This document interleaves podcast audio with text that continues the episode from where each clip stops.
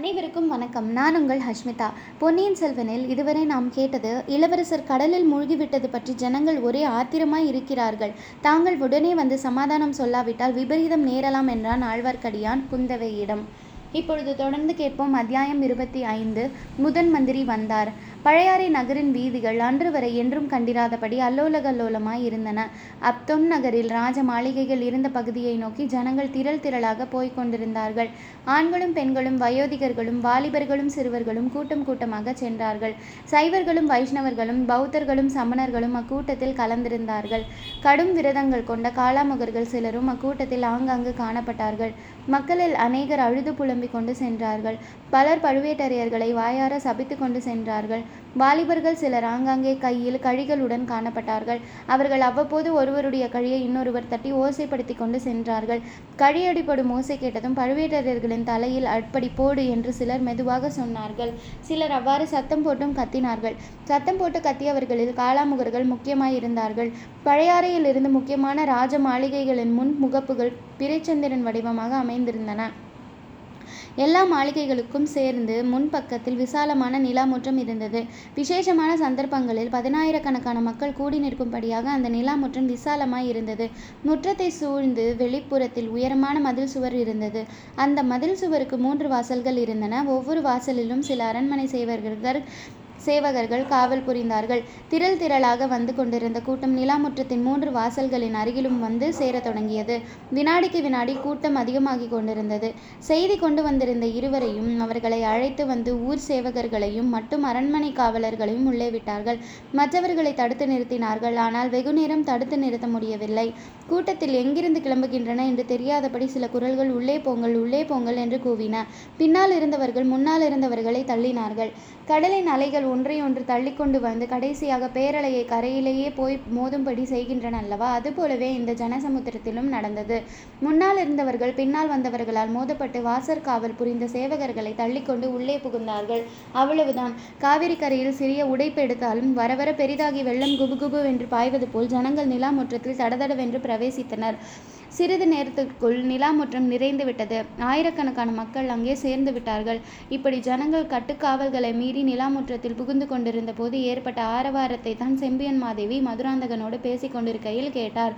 குமாரனுடன் வாதாடுவதை அத்துடன் நிறுத்திவிட்டு அரண்மனை மேல் மாடத்தின் முகன்முகப்புக்கு வந்து சேர்ந்தார்.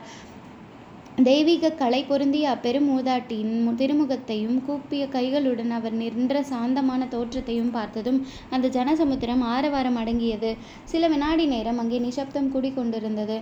தாயே எங்கள் இளவரசர் எங்கே? பொன்னியின் செல்வர் எங்கே? தங்கள் கண்ணுக்கு கண்ணான அருள்மொழிவர்மர் எங்கே? அன்று கூ அக்கூட்டத்தில் சில குரல்கள் எழுந்தன. அவ்வளவுதான். அந்த ஜனசமுத்திரத்தில் முன்னைவிட பன்மடங்கு ஆரவாரம் கிளம்பிவிட்டது. செம்பியன் மாதேவி ஒன்றும் புரியாதவராக திகைத்து நின்றார். பழையாறை மக்களின் இதயங்களை கொள்ளை கொண்டிருந்த பொன் பொன்னியின் செல்வனுக்கு ஏதோ ஆபத்து நேர்ந்து விட்டது என்பதை மட்டும் அறிந்தாள். அது என்ன ஆபத்து? எப்படி நேர்ந்தது? பழுவேட்டரையர்களே ஏதேனும் விபரீதமான காரியம் செய்து சோழ குலத்துக்கு மதுராந்தகனுக்கு அழியாத பழியை உண்டாக்கி விட்டார்களோ? இச்சமயத்தில் தஞ்சாவூர் தூதர்கள் இடித்து பிடித்து ஜனங்களை தள்ளிக்கொண்டு முன்னால் வந்து சேர்ந்தார்கள். அவர்களை அழைத்து கொண்டு வந்த சேவகர்களில் ஒருவன் பெருமாட்டி இவர்கள் தஞ்சாவூரில் இருந்து முக்கியமான செய்தி கொண்டு வந்திருக்கிறார்கள் என்றான். செம்பியன் மாதேவி ஜனக்கூட்டத்தை பார்த்து கை அமர்த்திவிட்டு தூதர்களை நோக்கி என்ன செய்தி கொண்டு வந்தீர்? என்று கேட்டார். தாயே மிக துயரமான செய்தி கொண்டு வந்திருக்கும் அப் அபாகியசாலிகள் நாங்கள். சக்கரவர்த்தியின் கட்டளையின் பேரில் இளவரசர் அருள்மொழிவர்மர் இலங்கையிலிருந்து கோடிக்கரைக்கு கப்பலில் வந்து கொண்டிருந்தார். வரும் வழியில் சுழிக்காற்றில் கப்பல் அகப்பட்டு கொண்டு விட்டது. துணையாக வந்த கப்பல் உடைந்து மூழ்கிவிட்டது. அதிலிருந்தவர்களை காப்பாற்றுவதற்காக இளவரசர் கடலில் குதித்தார். பிறகு அகப்படவில்லை கடலிலும் கடற்கரை எங்கும் தேடுவதற்கு ஏற்பாடு செய்திருக்கிறது. சக்கரவர்த்தியும் மலையமான் மகளார் எல்லாரும் இச்செய்தியை கேட்டு பெருந்துயரில் ஆழ்ந்திருக்கிறார்கள். தங்களையும் மதுராந்தக தேவரையும் இளைய பிராட்டியும் உடனே புறப்பட்டு தஞ்சைக்கு வரும்படி சக்கரவர்த்தி எங்கள் மூலம் செய்தி அனுப்பியிருக்கிறார். இவ்வாறு தூதர்கள் கூறியது செம்பியன் மாதேவியின் காதிலும் விழுந்தது. அதே சமயத்தில் ஜனக்கூட்டத்தின் செவிகளிலும் விழுந்தது. செம்பியன் மாதேவியின் கண்களில் நீர் தார தாரையாக பெருகியது. அதை பார்த்த ஜனங்கள் மேலும் ஓ என்று கதறினார்கள். கூட்டத்தில் முன்புறம் இருந்தவர்களை ஒருவர் தாயே தாங்கள் தஞ்சை போகக்கூடாது. இளைய பிராட்டியும் தஞ்சைக்கு போகக்கூடாது. சக்கரவர்த்தி இங்கே வரும்படி செய்ய வேண்டும் என்று கூவினார். பொன்னியின் செல்வர் கடலில் மூழ்கிவிட்டார் என்பது போய். பழுவேட்டரையர்கள் தான் அவரை கொண்டிருப்பார்கள் என்றார் இன்னொருவர். மதுராந்தகரும் இனி தஞ்சைக்கு போகக்கூடாது. இங்கேயே இருக்க வேண்டும் என்றும் இன்னொரு குரல் கேட்டது. இளைய பிராட்டி எங்கே அவரை நாங்கள் பார்க்க வேண்டும் என்று குரல்கள் கூவின. செம்பியன் மாதேவி தம் அருகில் இருந்த சேடிகளில் ஒருத்தியை பார்த்து இளவரசியை அழைத்து வரச் சொன்னார். கீழே கூட்டத்தில் கலந்து நின்று கொண்டிருந்த ஆழ்வார்க்கடியானும் அதே சமயத்தில் அங்கிருந்து நகர்ந்து சென்றான். பழையபடி குறுக்கு வழியில் விரைவாக சென்று குந்தவை தேவி வானத்தியை மூர்ச்சையை தெளித்து தெளிவித்துக் கொண்டிருந்த கொடி வீட்டை கண்டுபிடித்தான்.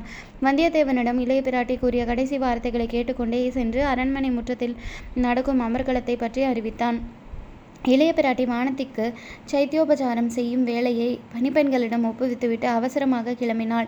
இளைய பிராட்டி குந்தவி தேவி அரண்மனை மேல்மாட முகப்பில் செம்பியன் மாதேவி அருகில் நெருங்கிய போது அந்த மூதாட்டியின் கண்களில் இருந்து கண்ணீர் பெருகுவதை கவனித்தாள். அந்த காட்சி குந்தவையின் கண்களிலும் கண்ணீர் பெருகச் செய்தது. இதை கண்ட ஜனசமூகம் மேலும் துயர சோகத்தில் மூழ்கியது. பொன்னியின் செல்வர் கடலில் மூழ்கவில்லை. பழுவேட்டரையர்கள் கொன்றுவிட்டார்கள். அவர்களை பழிக்கு பழி வாங்க வேண்டும். சக்கரவர்த்தியை பழுவேட்டரையர்கள் சிறையில் வைத்திருக்கிறார்கள். அவரை விடுவித்து அழைத்து வர வேண்டும். இளவரசி கட்டளையிட்டால் இந்த கணமே நாங்கள் புறப்பட சித்தமாயிருக்கிறோம். இவ்வாறெல்லாம் அந்த கூட்டத்தில் இருந்தவர்கள் இளைய பிராட்டியை பார்த்து கூறினார்கள். குந்தவையின் மனம் தீவிரமாக சிந்தித்தது. இளவரசர் உயிரோடு இருக்கிறார் என்ற உண்மையை இப்பொழுது வெளியிடக்கூடாது. ஆனால் ஜனங்களையும் சமாதானப்படுத்தி அனுப்பி வேண்டும். அதற்கு ஒரு வழி தோன்றியது. கண்ணில் பெருகிய கண்ணீரை துடித்துக் கொண்டு ஜனக்கூட்டத்தின் முன் வரிசையில் நின்றவர்களை இளவரசி நோக்கினாள். அதற்குள் ஆழ்வார்க்கடியானும் வந்தியத்தேவனும் அங்கே வந்து நின்று கொண்டிருந்தார்கள். ஆழ்வார்க்கடியானை பார்த்து இளைய பிராட்டி மேலே வரும்படி சமிக்ஞை செய்தாள். ஆழ்வார்க்கடியான் அவ்விதமே மேலே ஏறி சென்றான். அவனிடம் குந்தவை மெல்லிய குரலில் ஏதோ கூறினாள். ஆழ்வார்க்கடியான் ஜனங்களை பார்த்து கை அமர்த்தினான். இடிமுழக்கம் போன்ற பெரிய குரலில் கூறினான் பொன்னியின் செல்வர் இருந்திருப்பார் என்று இளைய பிராட்டியினால் நம்ப முடியவில்லை. முன்னொரு சமயம் காவேரி தாய் இளவரசரை ஏந்தி காப்பாற்றியது போல் சமுத்திரராஜனும் அவரை காப்பாற்றியிருப்பான் என்று நம்புகிறார். நிமித்தக்காரனை கேட்டதில் அவனும் அப்படியே சொல்கிறானாம். இளவரசரை தேடி கண்டுபிடிக்க இளைய பிராட்டி தக்க ஏற்பாடு செய்வார். உங்களை எல்லாம் நிம்மதியாக வீட்டுக்கு திரும்பி போகும்படி கேட்டுக்கொள்கிறார். இதை கேட்டதும் அந்த ஜனக்கூட்டம் ஒரு பெரிய ஆசுவாச நெடுமூச்சை போன்ற சத்தம் எழுந்தது. நிமித்தக்காரன் எங்கே? அவன் வாயினால் நாங்களும் ஒரு நல்ல செய்தியை கேட்கிறோம் என்றார் ஒருவர். இதுதான் சமயம் என்று வந்தியத்தேவன் தாவி குதித்து மேல் மாடத்துக்கு சென்றான். ஆழ்வார்க்கடியான் அருகில் போய் நின்று கொண்டு இளவரசருக்கு பெரிய கண்டம் நேர்ந்தது உண்மைதான். ஆனால் அவருடைய உயிருக்கு அபாயம் ஒன்றும் நேரவில்லை. விரைவில் கிடைத்து விடுவார் என்றான். உனக்கு எப்படி தெரியும்? என்று ஒரு குரல். நான் நிமித்தக்காரன். கிரகங்களையும் நட்சத்திரங்களையும் பார்த்து அறிந்து கொண்டேன். நிமித்தங்களை பார்த்து தெரிந்து கொண்டேன். பொய் நீ சொல்வது பொய் நீ நிமித்தக்காரன் அல்ல. நீ ஒற்றன் அன்றே என்றது அதே குரல். வந்தியத்தேவன் அந்த குரலுக்கு உரியவனை கவனித்து பார்த்தான். அவன் வைத்தியர் மகன் என்பதை அறிந்து கொண்டான். பைத்தியக்காரா என்னையா ஒற்றன் என்று சொல்கிறாய்? நான் ஒற்றனாய் இருந்தால் யாருடைய ஒற்றன் என்று கேட்டான்? பழுவேட்டர்களுடைய ஒற்றன் என்று வைத்தியர் மகன் பளிச்சென்று மறுமொழி கூறினான். என்ன சொன்னாய்? என்று வந்தியத்தேவன் கர்ஜித்தான். ஜனங்கள் கீழே நின்ற நிலாமுற்றத்திலிருந்து வந்தியத்தேவன் என்ற மேல்மாடம் பன்னிரண்டு அடி உயரத்தில் இருந்தது. அதை அவன் பொருட்படுத்தாமல் மேல் மாடத்திலிருந்து வைத்தியர் மகன் பேரில் பாய்ந்தான். இருவருக்கும் துவந்த யுத்தம் ஆரம்பமாயிற்று. சண்டை என்றால் எல்லோருக்கும் எல்லா காலத்திலும் வேடிக்கை பார்ப்பதில் பிரியம் உண்டல்லவா? வந்தியத்தேவனுக்கும் வைத்தியர் மகனுக்கும் சண்டை நடந்த இடத்தை சுற்றி இடைவெளி விட்டு ஜனங்கள் வட்ட வடிவமாக நின்று வேடிக்கை பார்த்து தொடங்கினார்கள். மேல் மாடத்தில் இருந்தவர்கள் கவலையுடன் அதை நோக்கினார்கள். ஜனக்கோட்டத்தில் பெரும்பாலோர் விஷயம் இன்னதென்று தெரிந்து கொள்ளாமலேயே முன்னை விட அதிக கூச்சல் போட தொடங்கினார்கள். இச்சமயத்தில் வாசர் பக்கத்திலிருந்து சங்கநாதமும் கொம்புகளின் முழக்கமும் கேட்டன.